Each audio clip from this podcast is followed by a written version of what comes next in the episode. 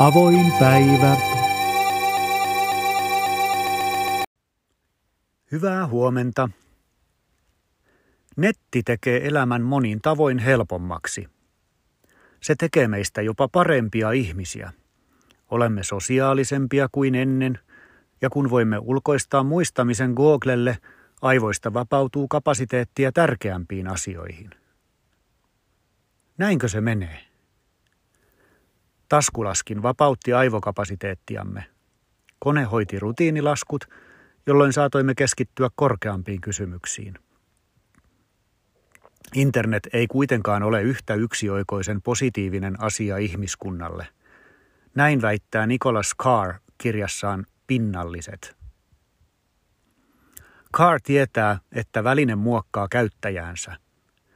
Kaivinkone helpottaa ojankaivajan elämää, mutta lihakset surkastuvat.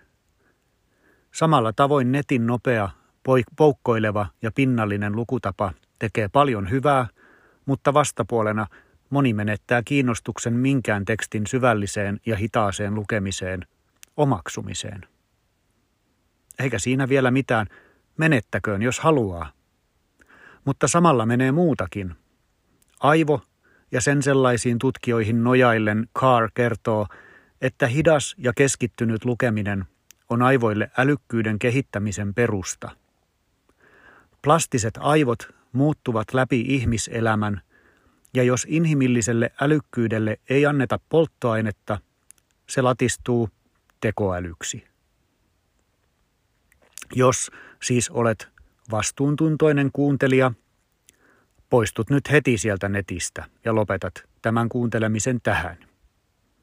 Oikein hyvää päivän jatkoa.